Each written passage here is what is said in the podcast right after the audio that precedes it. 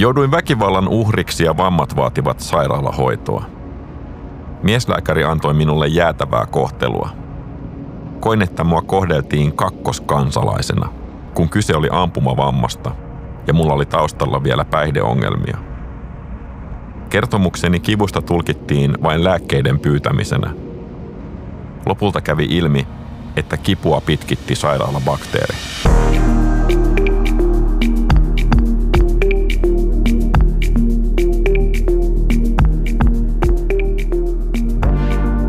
Tämä on podcast vankilakierteestä ja erityisesti sen katkaisemisesta. Mitä rikollisesta elämästä irrottautuminen vaatii ihmiseltä, entä yhteiskunnalta? Tässä podcastissa kierteen katkaisseet kertovat, millainen kohtaaminen muutti heidän elämänsä. Hei ja tervetuloa kuulolle. Minä olen Aleksis Salusjärvi, tämän podin juontaja. Jakson alkuun kuulit vieraamme Tepin kertoman tarinan kohtaamisesta. Tervetuloa. Kiitos. Tepin lisäksi meillä on vieraana vankilapsykologi Heli Siltala Oulusta, Oulun vankilasta. Tervetuloa linjoille myös Heli. Kiitoksia. Haluaisitteko lyhyesti esitellä itsenne? No mä voin aloittaa, eli tosiaan Heli Siltala ja työskentelen tällä hetkellä täällä Oulun vankilassa psykologina. Mä oon psykologian tohtori ja oon sitten niin kuin aikaisemmin tutkinut ja tehnyt väitöskirjan niin lähisuhdeväkivallasta ja sen terveysvaikutuksista ja olen sitten niin lähisuhdeväkivallan tekijöiden kanssa pitkään työskennellyt, mutta nyt sitten vähän tämmöisiä uusia, uusia uraliikkuja ja, ja enemmän sitten myös tänne tosiaankin päihdeongelmien suuntaan sitten täällä, täällä vankilatyössä, mutta että Mä tosiaan työskentelen täällä, täällä tapaan, tapaan vankeja ja tarjoan heille niin kuin tämmöisiä tuki, tukikeskusteluja ja päihde- ja mielenterveysasiat, ne on, ne on täällä mun työn keskiössä. Joo, ja mun nimi on Tepisalo. Mä oon rikosseuraamusalan kokemusasiantuntija. Ja mun tausta on semmoinen, että mä käytin laittomia päihteitä lähes 30 vuotta ja sitten semmoisella 20 vuoden ajanjaksolla oli noin 16-17 vuotta vankiloissa Suomessa ja vähän ulkomaillakin. Ja mä oon päässyt irti päihteistä parisen vuotta sitten ja, ja tota noin, niin mun kohdalla se resistanssi kesti useamman vuoden, että ongelmat mä kyllä tiedostin, mutta mulla ei ollut työkaluja tavallaan muuttaa sitä mun elämää. Ja mä oon tällä hetkellä valovalmennusyhdistyksellä tämmöisessä kokemusasiantuntijat verkossa hankkeessa digiohjaajana, mutta sitten myöskin työskentelen tuolla Mikkelin alueella niin Etelä-Savon vapautuvien tuki ryllä tämmöisenä vapaaehtoistyöntekijänä ja vertaisena. Me tuotetaan niin kuin asumispalveluita vankilasta vapautuneille ja tämmöisille, ketkä päihdekuntoutuslaitoksesta esimerkiksi kotiutuu. Tepi ja Heli, minkä ennakkoluulon päihdeongelmasta te haluaisitte purkaa ihan tähän alkuun, ihan ensimmäisenä? No mä haluaisin purkaa sen jotenkin myytin tai käsityksen, että päihdeongelma olisi jotenkin oma valinta, koska en ole vielä itse, itse työssäni tavannut ketään päihteiden käyttäjää enkä päihteiden ongelmakäyttäjää, joka olisi niin kuin valinnut sen riippuvuuden, valinnut tulla riippuvaiseksi, valinnut tulla päihdeongelmaiseksi. Että, että, että päihderiippuvuus se on, se on fyysinen sairaus, mikä kehittyy sen päihteiden käytön myötä ja, ja siinä vaiheessa, kun se on riippuvuus, niin siitä irti pääseminen on hirveän hankalaa. Niin, tämän mä haluaisin jotenkin, että ihmiset, tai toivoisin, että ihmiset ymmärtäisi paremmin, että miten paljon työtä se sitten vaatii se päihteiden käytön lopettaminen siinä vaiheessa, kun se riippuvuus on syntynyt. Itse asiassa mun myytti liittyy tähän samaan aiheeseen, että, että, että päihderiippuvuudessa kyse ei ole niin kuin moraalisesta vajavuudesta, vaan että niin kuin ne syyt, miksi joku addiktoituu tai löytää sen ratkaisun siihen tunneelämäänsä nimenomaan niistä päihteistä, niin on paljon syvemmällä kuin siinä, että, että kyseessä olevalla henkilöllä olisi jotenkin niin kuin löyhä moraali tai, tai niin kuin halu vaan pitää hauskaa. Minkä ikäisenä sä, Tepi, aloit käyttää päihteitä? Mun semmoinen aktiivinen käyttäminen on alkanut 14-vuotiaana ja kun mä puhun aktiivisesta käyttämisestä, niin mä tarkoitan sitä, että, että niin kuin suurin osa aika viikosta meni päihtyneen. Mitä sä vedit? Mulla on tämä tämmöinen perus porttiteorian kaava, ensin alkoholikokeilut, sitten kannabis, lääkeaineet, amfetamiini, heroini. Toki siinä matkalla on sitten tullut, tullut niin kuin myös lääkeaineita syötyy erilaisia ja sitten, sitten tota noin, myös tämä buprenorfiini. Missä vaiheessa joku ulkopuolinen tunnisti tämän ongelman? mun ihan nuoruudessa, että silloin jo, jo teini-ikäisenä mä oon ollut niin kuin 90-luvun alkupuolella siinä, milloin se päihdeongelma on alkanut ja sen on esimerkiksi niin kuin erityisnuorisotyöntekijät tunnistaneet ja, ja sitten mun vanhemmille ja, ja niin kuin laajemmin sosiaalitoimelle se on tullut julki silloin, kun mä oon ollut 16-vuotias. Saatiko just koppi vai oliko se, oliko se positiivinen vai negatiivinen juttu? Se se olisi voinut olla positiivinenkin juttu ja tavallaan niin kuin, mä, mä ymmärsin kyllä itse, että mulla on poikkeava suhde niihin päihteisiin, että mä viehätyn niistä liikaa, mutta mulla ei ollut minkäännäköistä halukkuutta vielä muuttaa elämässäni yhtään mitään ja tavallaan se oli mulle niin kuin haitta, mutta, mutta mä sain jotenkin pelattua itteni siitä irti siten, että uskottelin, että niin kuin käyttö on vähentynyt ja vähän ehkä kiinnitin huomioon sitten siihen omaan toimintaani. Heili, miten yleinen päihdeongelma on sun asiakkaiden keskuudessa? Ja mitä ne käyttää, ne tyypit, jotka käyttää? Vankiterveystutkimuksessa niin kuin tiedetään, että, että, että lähes 90 prosentilla vangeista on jokin päihdeongelma niin kuin ollut elämänsä aikana. Eli sitä luokkaa se, se on. Ja, ja, ja... Mutta kerro käytännössä, miten se vaikuttaa sun työhön tämä päihde, päihdetausta ihmisillä tai päihteet yleensä. No nehän niin näkyy, siis se on ne päihteet, mielenterveysongelmat, rikoskierret, nehän niin kytkeytyy toisiinsa. Että siitä tulee semmoinen sekametelisoppa, missä niin kaikki vaikuttaa kaikkeen ja, ja tulee se semmoinen yleinen se rikos, rikoskierre, päihdekierre, syrjäytymiskierre ja ihmisen niin vointi on monella tapaa hyvin huono ja sitten kun tänne vankilaan päätyy, niin se on monelle jollakin tapaa semmoinen pohjakosketus tai joskus monenneskin pohjakosketus ja, ja siitä sitten pyritään niin kuin lähteä, lähteä tilannetta jotenkin kartottamaan ja parantamaan ja toivon mukaan sitten tarjoamaan semmoisia työkaluja, millä sitä voisi lähteä sitä kierrettä katkaisemaan ja elämää viemään niin kuin parempaa suuntaan. Tämä on niin kuin melkein semmoinen perustaso usein, missä ollaan, että kun ihminen päätyy vankilaan, niin nämä kaikki asiat on kietoutunut toisiinsa. Missä vaiheessa se Tepi tiesit, että sun polku tulee johtaa vankilaan? No oikeastaan se konkretisoitu mulle ensimmäisen kerran, kun mä olin 19-vuotias siten, että seurasi rikosrekisteri ja siitä parin viikon päästä tutkintavankeus ja, ja vankeus ja näin. Mulla oli semmoinen illuusio ennen sitä. Rikokset oli kuitenkin vakavia, mitä mä tein.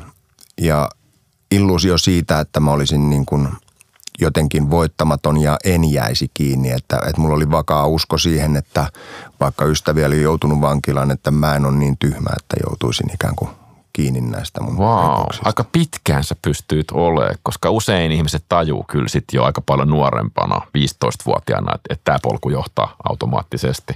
Mutta sä säästyit, sä säästyit pitkään. Mitä te ajattelette, että jos ei olisi huumeita ollenkaan, niin olisiko tota, rikollisuutta? Olisiko Suomessa niin kuin, miltä, miltä se näyttäisi se rikollisuus? No olisi sitä vielä jonkun verran, mutta tosi paljon vähemmän. Että, että kyllähän niin kuin päihteet ja huumeet niin kuin vaikuttaa tosi monien rikosten takana, että, että iso osa niin kuin väkivaltarikoksista tehdään niin kuin alkoholivaikutuksia alaisena spontaaneja rikoksia, sitten, sitten jos nyt jätetään niin kuin ihan huumeiden käyttörikokset pois sinällään, mutta sitten siihen huumeiden käyttöön liittyy sitten tosi paljon niin kuin omaisuusrikoksia, että käyttöä, käyttöä rahoitetaan tekemällä omaisuusrikoksia, ryöstöjä, varkauksia. Ja, ja sitten toisaalta se niin kuin velanperintä, sitten sieltä tulee sitten semmoiset suunnitelmalliset väkivaltarikokset, että muilutuksia ja uhkailuja ja pahoinpitelyjä, joiden tarkoitus on sitten periä esimerkiksi huumevelkoja, niin jos nämä kaikki jäisi pois, niin kyllä meillä vankilat olisi tosi paljon väljempiä. Kyllä mulla on myös ihan sama näkemys tuosta asiasta, että sekä omaisuusrikoksissa että sitten petos, petosrikoksissa, niin monesti sit sitä sillä rahoitetaan sitä päihteiden käyttöä ja tavallaan se, että, että jos niin kuin huumeita ei olisi olemassa, niin, niin varmasti olisi vähemmän rikollisuutta myöskin. Se sanoi, että 16-vuotiaana susta saatiin tepi jonkun, jonkun lailla koppi, mutta sitten ei ollut jeesiä. Minkälaisia päihdepalveluita sun olisi pitänyt saada, että et se olisi jäänyt, jäänyt se vankilahomma välistä? Mä luulen, että siinä olisi tarvittu varmaan semmoinen herätys, että joku ihminen, joka sen saman tien oli käynyt, minne mä olin niin kuin koko aika menemässä syvemmin ja syvemmin, olisi pystynyt kertoa mulle vaikka konkreettisesti sitä, millaista se elämä on vankilakierteessä ja, ja niin kuin mitä on nähnyt niin kuin muille ihmisille tapahtuvan. Että tässä kohtaa kuitenkin ne tietyllä tavalla ne haitat näkyy niin paljon vähemmän siinä mun elämässä, että se mun oma muutoshalu ei ollut millään tavalla niin kuin vielä herännyt. Joo, joo. Joku vertaistuki olisi varmaan ton nimi ollut ton, ton asian. 90 prosentilla rikosseuraamusasiakkaista on päihdeongelma. 94 prosentilla rikosseuraamusasiakkaista on mielenterveysongelmia ja useimmilla on kriisi- ja traumatausta. Jos miettii sitä tyyppiä, joka päätyy vankilaan, ja, niin se päihteiden käyttäjän tiehän on aika rankka, koska kun, kun niiden päihteiden maailmoista revitään kaveri tota, lukkojen taakse, niin sitten pitää elää sen seurausten kanssa, mitä tapahtuu ihmiselle, joka, jonka käyttö loppuukin, tai ainakin se käyttö, se on tottunut loppuun. Mitä ihmiselle tapahtuu tässä muutoksessa?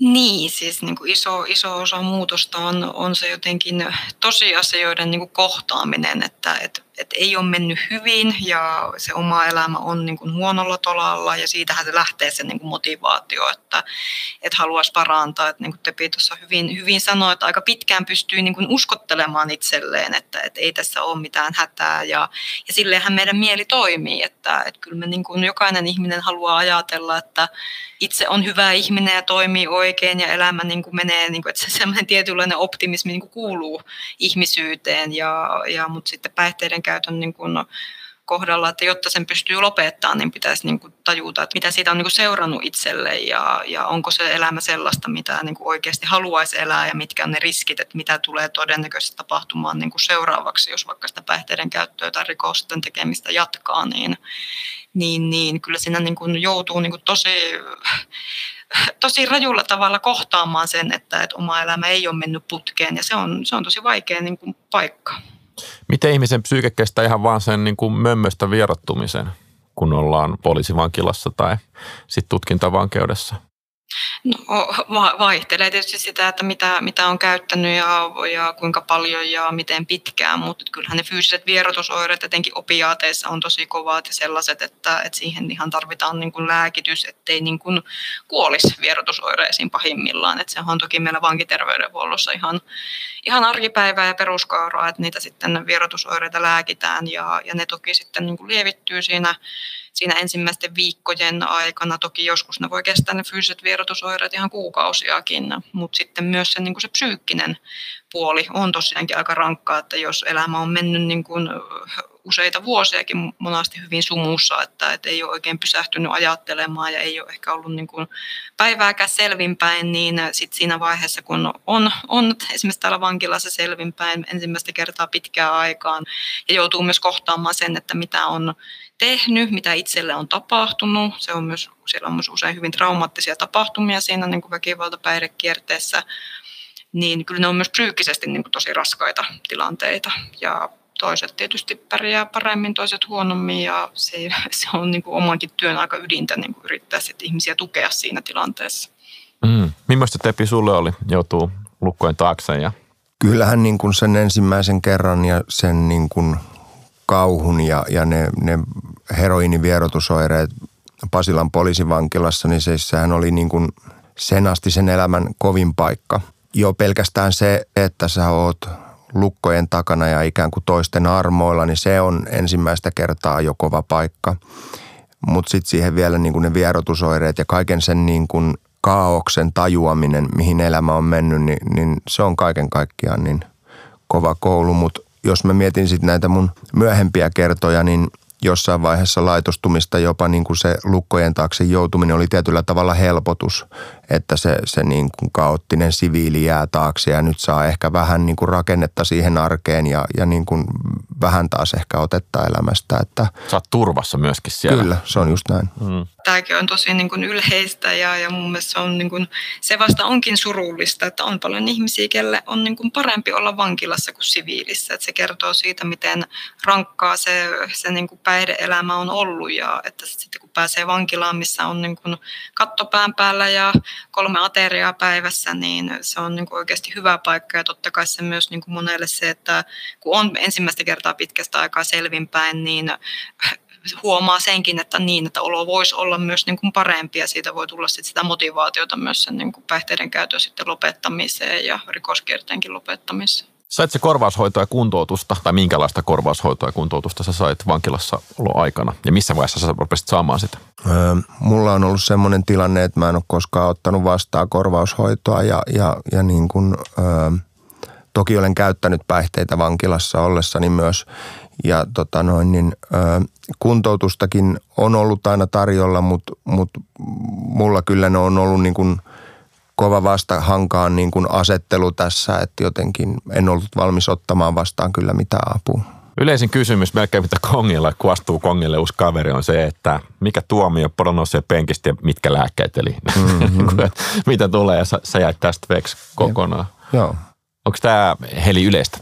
Äh, kyllä, kyllä mun asiakkaista suurin osa niin kun haluaa ja hakeutuu ja pääseekin siihen korvaushoitoon, että sitä on kyllä niin kuin siihen on panostettu, panostettu paljon, koska monille se on niin pitkässä juoksussa se, se keino, millä pystyy sit välttämään retkahdukset opiaatteihin, mutta, mutta näitäkin polkuja on ja, ja sehän on tietysti hyvä juttu, että jokaiselle löytyy semmoinen niin hoito ja tuki, että mikä itselle toimii ja mitä itse kukin tarvitsee. Ihmiset on erilaisia, ihmisten tilanteet on erilaisia, niin kyllähän se hoidonkin pitäisi olla sit sillä lailla niin kuin yksilöllistä. Otetaanko sitä huomioon kuinka hyvin, että, että, että sen pitäisi sen tuen jatkuu, kun se vankeustuomio päättyy? No siis ihannetilannehan olisi, että se, se vankeusaika etenisi niin kuin suunnitelmallisesti ja vaiheittain. Ja, eli, eli käytännössä, että tutkintavankilasta siirrytään niin kuin vankeusvankilaan suorittamaan tuomioita sitten mahdollisesti avotaloon ja lopulta valvottuun koevapauteen tai ehdonalaiseen, että se olisi niin kuin asteittaista ja sittenhän tarkoitus olisi, että avovankilasta ja koevapaudesta käsiin kaikki myös nämä kuntoutuspalvelut, niin kuin päihdepalvelut, mielenterveyspalvelut niin tulisi sieltä siviilipuolelta, että siinä pääsisi jo vankeusaikana niin kuin kytkeytymään niihin palveluihin eikä jäisi sitten tyhjän päälle. Mutta toki valitettavasti käytännössä se ei useinkaan näin mene, vaan että esimerkiksi tutkintavankilasta voidaan tietysti, jos tutkintavankeuskriteerit ei enää täyty, niin voidaan vapautua hyvinkin nopeasti. Että voi olla, että ei täältä ole sitten keretty mitään suunnitelmaa tehdä sinne, sinne niin, niin siviilipuolelle tai sitten vaikka, vaikka olisi sille suunniteltukin, niin, niin onhan nuo meidän päihde- ja mielenterveyspalvelut tosi tukossa niin kuin ihan, ihan valtakunnallisesti, että se, että paljonko niitä palveluita ja minkälaisia on niin kuin saatavilla, niin onhan se paljon niin kuin paikasta ja tuurista, tuurista kiinni. Että tarkoitusperät on hyvät ja käytäntö sitten vähän varmasti niin kuin laahaa perässä. Että, että nythän tässä olisi tietysti, kun sote-uudistus, hyvinvointialueet aloittaa nyt vuoden alussa toimintansa, niin siinähän just tätä palveluiden integraatiota ja yhden luukun mallia olisi tarkoitus tarjolla. Että, ja se olisi varmasti niin kuin varsinkin vapautuville vangeille hirveän tärkeää, että ne olisi ne palvelupolut valmiina ja yksi paikka, mistä saisi apua kaikkeen, ettei tarvitsisi niin kuin juosta, juosta paikasta paikkaa ja miettiä, että kuka nyt mihinkin asiaan niin kuin sitten auttaisi. Eli paljon kuitenkin puhet vähän niin kuin konditionaalissa, että näin mm. vielä lunastu. Mitä sä Tepi mietit tästä, että onko tämä tota selkeä tämä polku ihmiselle, joka tulee käyttäjänä vankilaan, niin, niin mitä kokemuksia sulla on siitä? Mä tiedän, että tarjolla on, on monen näköistä ohjelmaa ja niin kuin kuntouttavaa ohjelmaa vankiloissa ja, ja niin kuin, tässä tulee myös sitten vastaan se, että, että tietyllä tavalla vankilassa – ei olla vapaaehtoisesti, niin myös sit monesti niin kuin näiltä kuntoutuksilta saattaa mennä teho siinä, että, että ne on esimerkiksi rangaistusajan suunnitelmassa merkattu sinne ja ne käydään ikään kuin suoritetaan jotain juttua, jotta päästään johonkin. Ja mä oon miettinyt paljon sitä, että mun polkuvapauteen oli viimeiseltä tuomiolta tämä, että ensimmäistä kertaa pääsin avolaitokseen ja sitten sieltä koevapauteen ja muuta. Ja mä hyppäsin tavallaan silloin suoraan semmoiseen – työmoodiin ja jätin käsittelemättä niitä asioita, mitä oli siellä tapahtunut menneisyydessä ja ei ollut minkäännäköisiä myöskään niin kuin taitoja mulle kerennyt kerttyä niin kuin sosiaalisiin tilanteisiin tai muihin ja, ja mä tunsin itteni tosi ulkopuoliseksi. Mutta että mä tiedän, että on hyviä ohjelmia ja, ja monesti on miettinyt, että kumpa olisin ollut jossain vaiheessa valmiimpi ottamaan vastaan apua ehkä mun tässä irrottautumisprosessissa ei olisi mennyt ihan niin kauan. Mutta selkeästi tässä on iso yhteiskunnallinen ongelma, jos me ajatellaan päihteiden roolia rikoksiin ja sitten rikoksen uusimisprosenttia, mikä meillä on tällä hetkellä aika kova. Mitä mieltä te olette? Auttaako vankila päihdeongelmaa vai haittaako se päihdeongelmaa? No tuota Kyllä mä ajattelen, että se auttaa, että varsinkin kun jos auttaminen ajatellaan sille haittojen vähentämisen kautta, niin, niin kyllähän niin kuin monelle se pelkkä taukokin päihteiden käytöstä on niin kuin apua, että, siis, että se edistää niin kuin fyysistä terveyttä ja hengissä pysymistä, että vaikka sitä motivaatiota varsinaiseen niin kuin lopettamiseen ei olisikaan, niin kyllähän sekin, että jos joku käy sen muutaman viikon vähän niin kuin katkolla hengähtämässä vankilassa, niin on se niin kuin terveyden kannalta niin kuin parempi, että toki sitten, että jos määritellään se apu niin kuin sillä, sitä kautta, että päihteiden käyttö niin kuin loppuisi kokonaan loppuelämäksi, niin on se aika kova tavoite ja ei me varmasti siihen, siihen niin kuin olla päästy eikä välttämättä varmaan koskaan päästäkään, mutta, mutta just niin kuin mitä Tepikin kuvasi, tuota, että niitä ohjelmia on ja sitten toisaalta kyllä se myös motivoiva työskentely niin kuin kuuluu vankilaan, että se on hirveän tyypillistä ja yleistä ja tavallista, että, että sitä motivaatiota lopettaa käyttö ei välttämättä ole, että siinäkin on niin kuin iso, iso pallo meillä niin kuin täällä rikosseuraamuslaitoksella niin kuin sit herätellä sitä motivaatiota. Se on just näin. Ja vastaisin samalla tavalla tuohon, että, että siinä mielessä ehkä päihdeongelma on yksilön kohdalla vankila voi auttaa, että, että ainakaan siinä määrin, mitä vapaudessa, niin niitä päihteitä ei ole mahdollista käyttää. Mutta mun joku tulevaisuuden haave tämmöisistä henkilöistä, jotka nimenomaan rahoittaakseen tätä omaa päihteiden käyttöä tekee esimerkiksi paljon omaisuusrikoksia ja kertalaisuuksia kertyy paljon lyhyistä tuomioista, niin sen sijaan, että, että vankilassa suoritettaisiin tätä rangaistusaikaa, niin olisi tämmöinen yksikkö, missä olisi enemmän niin kuin elementtejä päihdehoidon yksiköstä ja, ja riisuttaisiin ehkä niin kuin henkilökunnalta ne uniformut pois ja niin kuin oltaisiin kohdattaisiin samalla tasolla ja harjoiteltaisiin niitä arjen taitoja ja, ja niin kuin kiinnittymistä siihen yhteiskuntaan, mistä sitten pitkällä aikavälillä olisi niin kuin isompaa hyötyä kuin siitä, että, että tota noin, niin säilytään tavallaan vaan ihmisiä siellä sitten. Tämmöisiä ihanteehan me, meillä on aikaisemmin ollut, että päihdeongelmaa ja sitä, sitä niin kuin rikosta voitaisiin hoitaa samanaikaisesti, teho, tai se olisi tehokkaampaa niin, että ne tapahtuisi kaikki samanaikaisesti meillä on vielä päästy tähän. Mm-hmm. Mutta jos me ajatellaan niin kuin päihteiden käytön lopettamista, niin mistä kaikesta sä joudut luopumaan, Tepi, kun sä lopetit päihteiden käytön? Siinähän joutuu jättämään taakseen aika paljon asioita. No tietenkin ne päihteet, se on selvä asia, mutta sitten sit myös nämä niin kuin mun kaverit, ystäväpiirin kokonaan ja, ja, ja niin kuin enemmänkin kuin sitten mistä joutui luopumaan, niin oli, oli sitten myöskin niin kuin se, että niiden tunteiden pakoileminen ja vastuun pakoileminen, että oli pakko alkaa ottaa vastuuta omasta elämästä ja, ja alkaa käymään niitä sellaisia tunneasioita läpi, mitkä, mitkä monet ei-päihderiippuvaiset on käynyt silloin murrosiässä ja varhaisaikuisuudessa.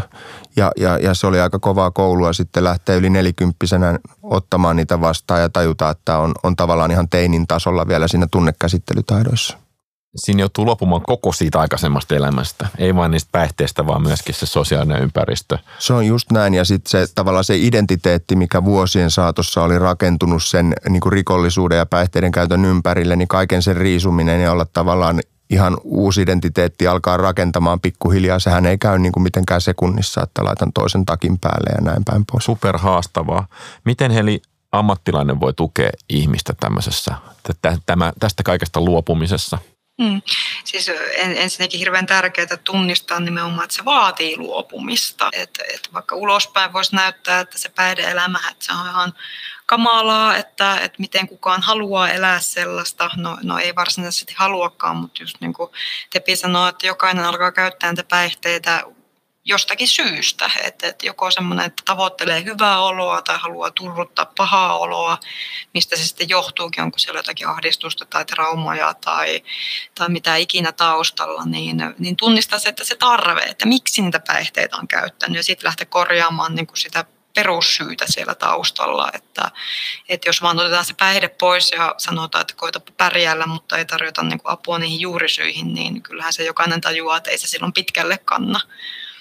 Ja, ja just tämä, että, että monella, että mitä pitempään se päihteiden käyttö jatkuu ja rikollinen elämä jatkuu, niin, niin sitä niin kuin isompi osa se on sitä elämää, että, että, että jos kaikki kaverit on siellä ja, ja se on kaikki mitä tuntee, niin tosiaan vaatii sen niin kuin semmoista identiteettityötä ja sitten ihan, ihan konkreettisia asioita, siis että, että alkaen asunnon hankkimisesta tai tai just, että harjoitella sitä oman kodin pitämistä, että miten maksetaan laskut tai, tai miten tehdään ruokaa. Että joskus ne voi olla hyvin konkreettisia niin juttuja ja peruspalikoita, mistä sitä lähdetään rakentamaan tai just ne, niin kuin, että miten, miten käsitellä niitä vaikeita tunteita ilman päihteitä tai miten rakentaa perhesuhteet, kun ne on niin kuin mennyt ehkä niin kuin välit niin kuin läheisiin sen päihteiden käytön vuoksi ja näin, että kyllä se niin kuin tosi paljon työtä vaatii ja, ja se on väistämättä niin kuin hidasta, että kyllähän ne palkinnotkin sieltä tulee ajan kanssa, mutta varmasti se niin kuin alkuvaihe ja tsemppaaminen siinä niin on, on tosi niin kuin tärkeää ja, ja hirveän niin kuin sitten myös yksilöllistä, että mitkä ne on kunkin tarpeet, että on eri asiat, onko se ollut niin kuin kaksi vuotta siinä päihdekierteessä vai 20 vuotta. Ja...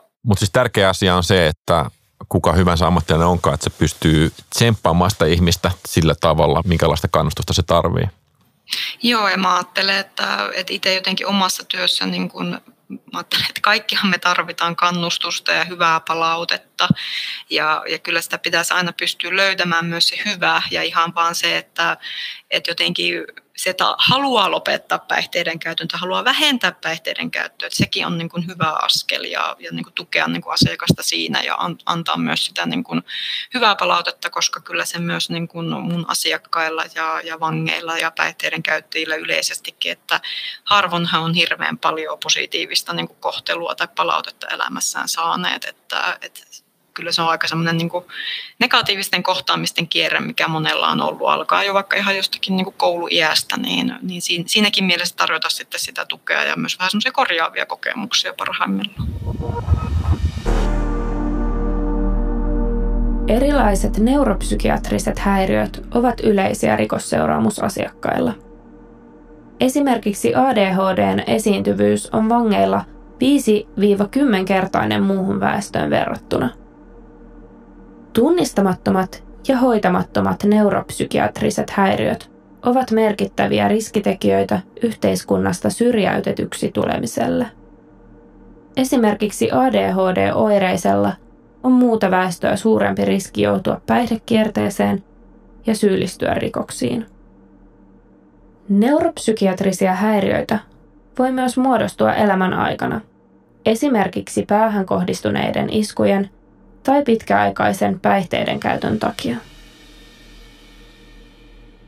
Sä olit jo niin kuin aika varttunut mies siinä vaiheessa, kun sä rupesit rakentamaan uutta identiteettiä, ikään kuin keksimään itsesi uudelleen. Kyllä.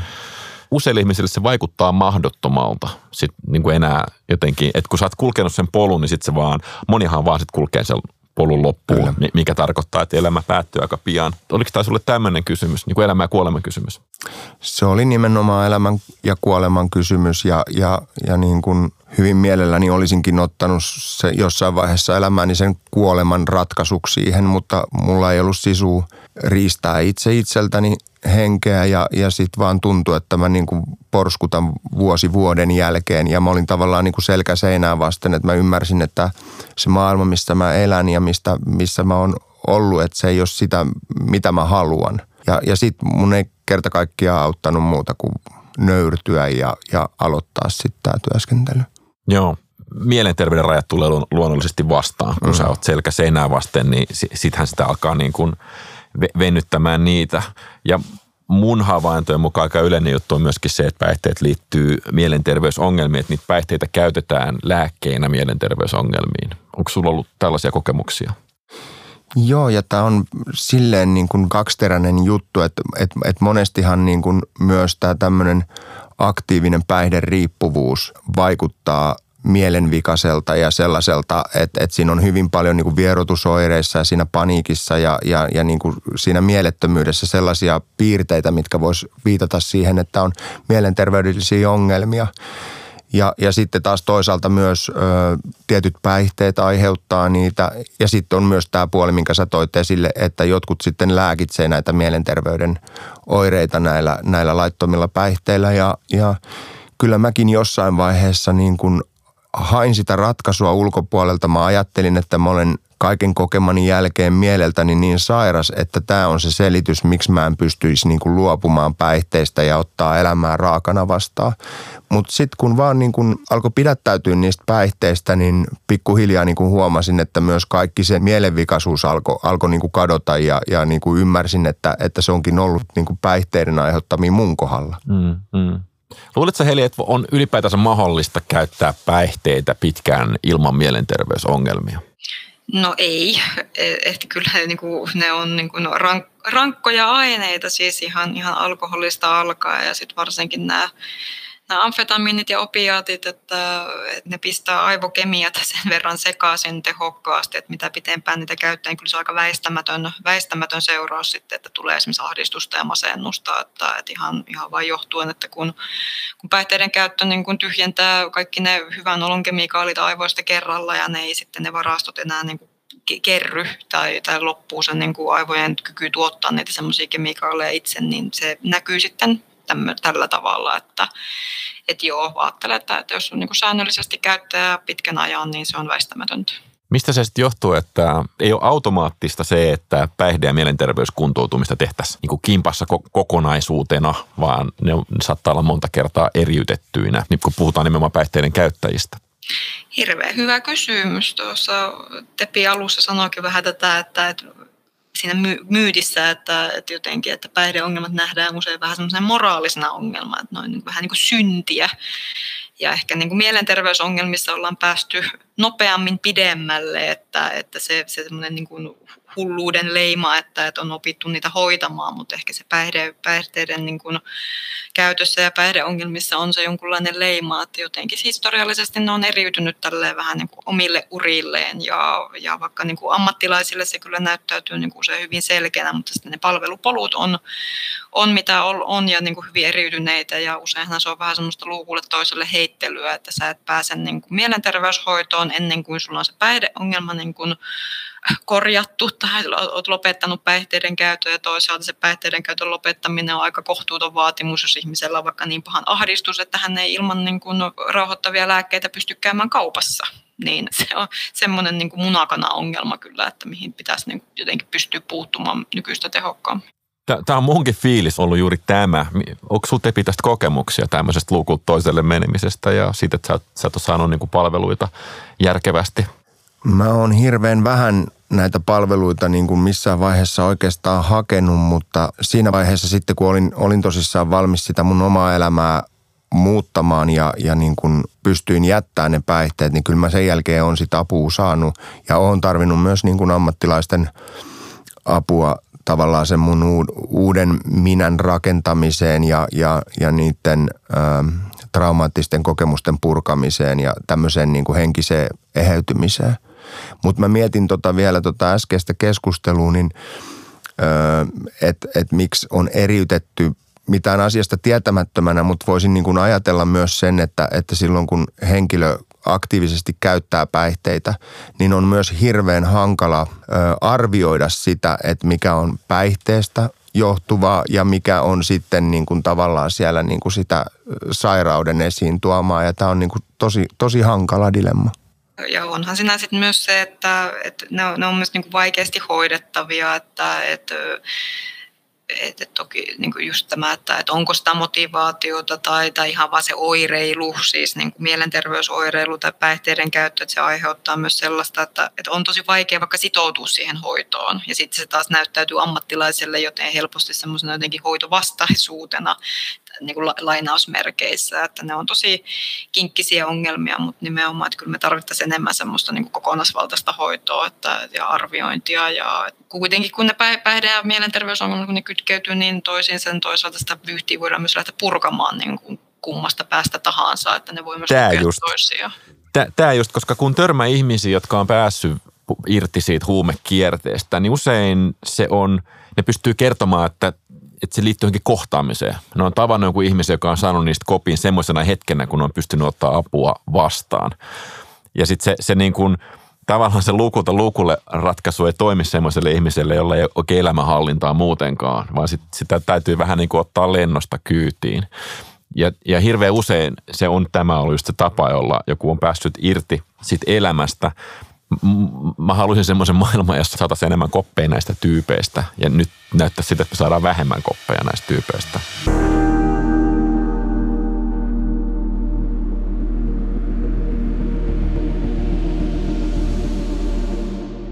Me ollaan tänään puhuttu päihdeongelmista, paitsi palveluista, niin myöskin kohtaamisista ihmisten välillä. Sun on Tepi myöskin onnistunut kohtaaminen. Kyllä. Kerro meille sun onnistunut kohtaaminen.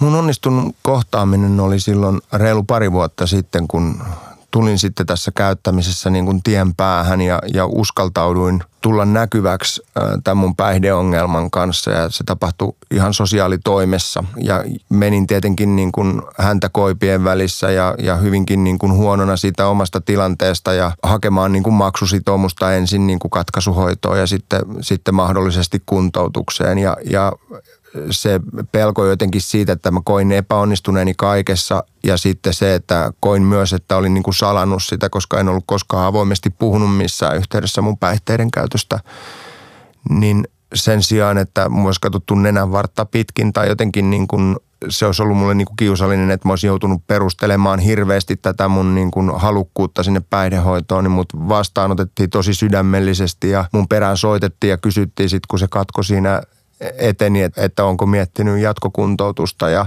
ja tällaisia asioita. Ja se on itse asiassa semmoinen yhteys ollut, että mä oon edelleen aina silloin tällöin, en nyt ihan kuukausittain, mutta muutaman kuukauden välein saatan soittaa tälle henkilölle ja kertoa, että hyvin menee ja mitä mun elämässä muuta on seurannut, että, että on siitä kyllä niin kuin äärimmäisen kiitollinen. Hieno kertomus. Miten Heli tällaisten kohtaamisten määrää voitaisiin lisätä? Tai mitä neuvoja sä antaisit ammattilaisille, jotta tämmöinen voisi lisääntyä? Tiedon lisääminen niin päihderiippuvuudesta ja, ja ihan siitä, että, että millaisia niin kuin aivokemiallisia ja fyysisiä niin kuin riippuvuuksia siihen liittyy ja sitten siitä prosessista, että miten se irrottautuminen on semmoinen prosessi ja usein se, se motivaation kerääminen niin kuin kestää kauan ja, ja just se kieltämisvaihe ja ongelman tunnistaminen ja sitten semmoinen esiharkintavaihe ja toimintavaihe, että se on, se on semmoinen kehä, ja, mutta että missä tahansa vaiheessa sitä, sitä motivaation kehää asiakas onkin, niin niin työntekijä pystyy vaikuttamaan siihen, mutta ne on vaan ne vaikuttamiskeinot ja tavat, niiden pitää olla tosi niin kuin erilaisia riippuen siitä, että kuinka valmis se asiakas niin kuin itse on. Ja siinä on ydin, että pysähtyä kuuntelemaan ja oikeasti kuulla, että, että mikä se asiakkaan tilanne on, mikä se hänen kokemus on ja sitten, mitä hän tarvitsee. Että semmoinen niin ylhäältä päin kertominen ja neuvominen, että ne ei toimi ja niistä tulee varmasti niitä, niitä huonoja kohtaamisia siinä niin kuin sekä työntekijä että asiakas vähän niin kuin lyö päätä seinään ja molemmille jää siitä tosi turhaantunut olo, mutta nimenomaan jotenkin, että avo, avoimin mieli lähteä niin kuuntelemaan ja kohtaamaan se asiakas, että ahaa, että missä, missä tilanteessa sä niin kuin oot ja mitä sä itse tästä ajattelet ja, ja sitä kautta lähteä sitten viemään sitä niin kuin eteenpäin. Tepi ja Heli, kiitos teille. Kiitos. Kiitos. Kiitos myös sinulle kuulija. Olit mukana Kierteen katkaisijat podcastissa. Kierteen katkaisijat podcast on tuotettu osana kriminaalihuollon tukisäätiön hyvinvointialueet uusintarikollisuutta vähentämässä hanketta, jonka rahoittaa oikeusministeriö. Oletko sinä kierteen katkaisija? Lue lisää osoitteesta krits.fi kautta hyvinvointialueet.